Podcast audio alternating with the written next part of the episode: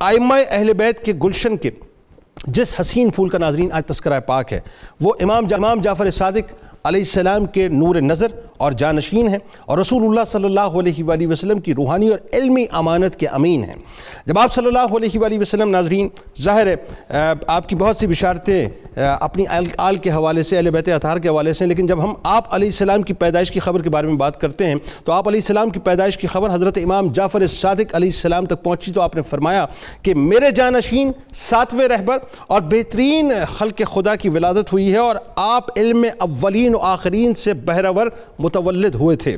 آپ کی ولادت سے حضرت امام جعفر صادق علیہ السلام کو بہت مسرت ہوئی تھی اور آپ نے مدینہ جا کر اہل مدینہ کے لیے کھانے کا وسیع اہتمام فرمایا تھا۔ اسی لیے ناظرین، دنیا آپ کو امام موسیٰ کاظم علیہ السلام کے نام سے یاد کرتی ہے کہ آپ کا نام مبارک موسیٰ، کنیت ابو الحسن اور لقب آپ کا کاظم ہے۔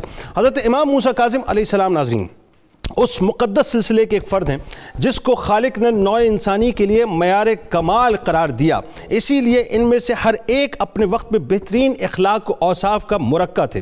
ناظرین کرام، بے شک یہ ایک حقیقت ہے کہ آپ علیہ السلام بعض افراد میں، بعض صفات میں انتہائی ممتاز نظر آتے ہیں۔ اور سب سے پہلے آپ ہی پر نظر جاتی ہے، چنانچہ ساتویں امام میں تحمل و برداشت اور غصے کو ضبط کرنے کی جو صفت ہے، اتنی نمایاں تھی، اتنی نمایاں تھی ناظرین، کہ آپ کا لقب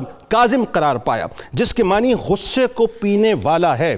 آپ کو کبھی کسی نے یعنی سختی سے بات کرتے ہوئے نہیں دیکھا، انتہائی ناگوار حالات میں بھی آپ انتہائی مسکرا کر جواب دیا کرتے تھے یا پھر خاموش رہا کرتے تھے۔ آپ اپنے جد مولا کائنات، مولا علی کرم اللہ الکریم کے اس قول پر عمل پیرا تھے کہ اپنے دشمن پر احسان کے ساتھ فتح حاصل کرو۔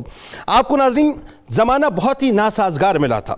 نہ اس وقت وہ علمی دربار قائم رہ سکتا تھا جو امام جعفر صادق علیہ السلام کے زمانے میں قائم رہ چکا تھا، نہ دوسرے ذرائع سے تبلیغ و اشاعت ممکن تھی۔ بس آپ کی خاموش سیرت ہی تھی جو دنیا کو آل محمد صلی اللہ علیہ وآلہ وسلم کی تعلیمات سے روشناس کرا سکتی تھی۔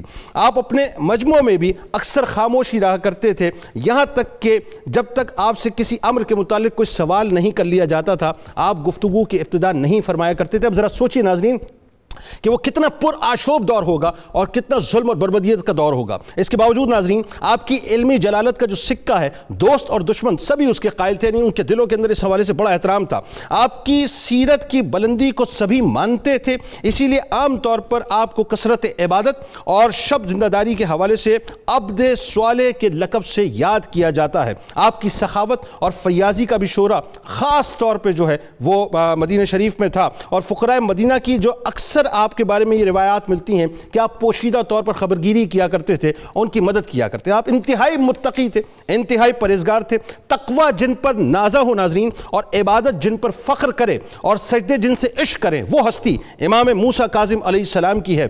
یعنی فضل بن ربی جو ہے، بس وہ ایک آخری روایت تھی، لیکن ظاہر ناظرین، اس پہ انشاءاللہ پھر کلام میں چاہوں گا کہ اسکالرز کریں کہ فضل بن روی جب اس نے آپ کو قید کیا تو اس نے یہی دیکھا کہ آپ نے اپنا پورا وقت صرف عبادت صرف عبادت صرف عبادت میں گزارا۔